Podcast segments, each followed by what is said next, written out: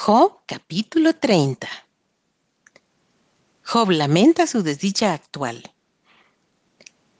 Pero ahora se ríen de mí los más jóvenes que yo, a cuyos padres yo desdeñara poner con los perros de mi ganado. ¿Y de qué me serviría ni aún la fuerza de sus manos? No tienen fuerza alguna. Por causa de la pobreza y del hambre andaban solos Huían a la soledad, al lugar tenebroso, asolado y desierto. Recogían malvas entre los arbustos y raíces de enebro para calentarse. Eran arrojados de entre las gentes y todos les daban grita como tras el ladrón.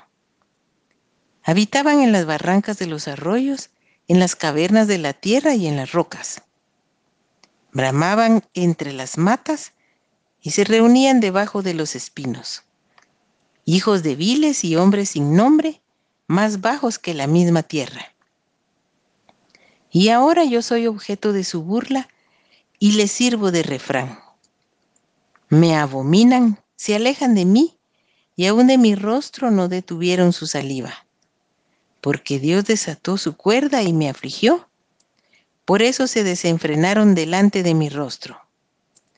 A la mano derecha se levantó el populacho. Empujaron mis pies y prepararon contra mí caminos de perdición. Mi senda desbarataron, se aprovecharon de mi quebrantamiento y contra ellos no hubo ayudador. Vinieron como por portillo ancho, se revolvieron sobre mi calamidad. Se han revuelto turbaciones sobre mí, combatieron como viento mi honor y mi prosperidad pasó como nube. Y ahora mi alma está derramada en mí, días de aflicción se apoderan de mí.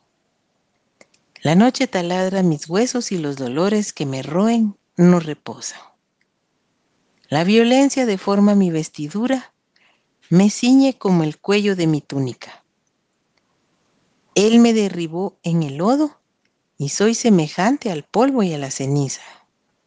Clamo a ti y no me oyes. Me presento y no me atiendes.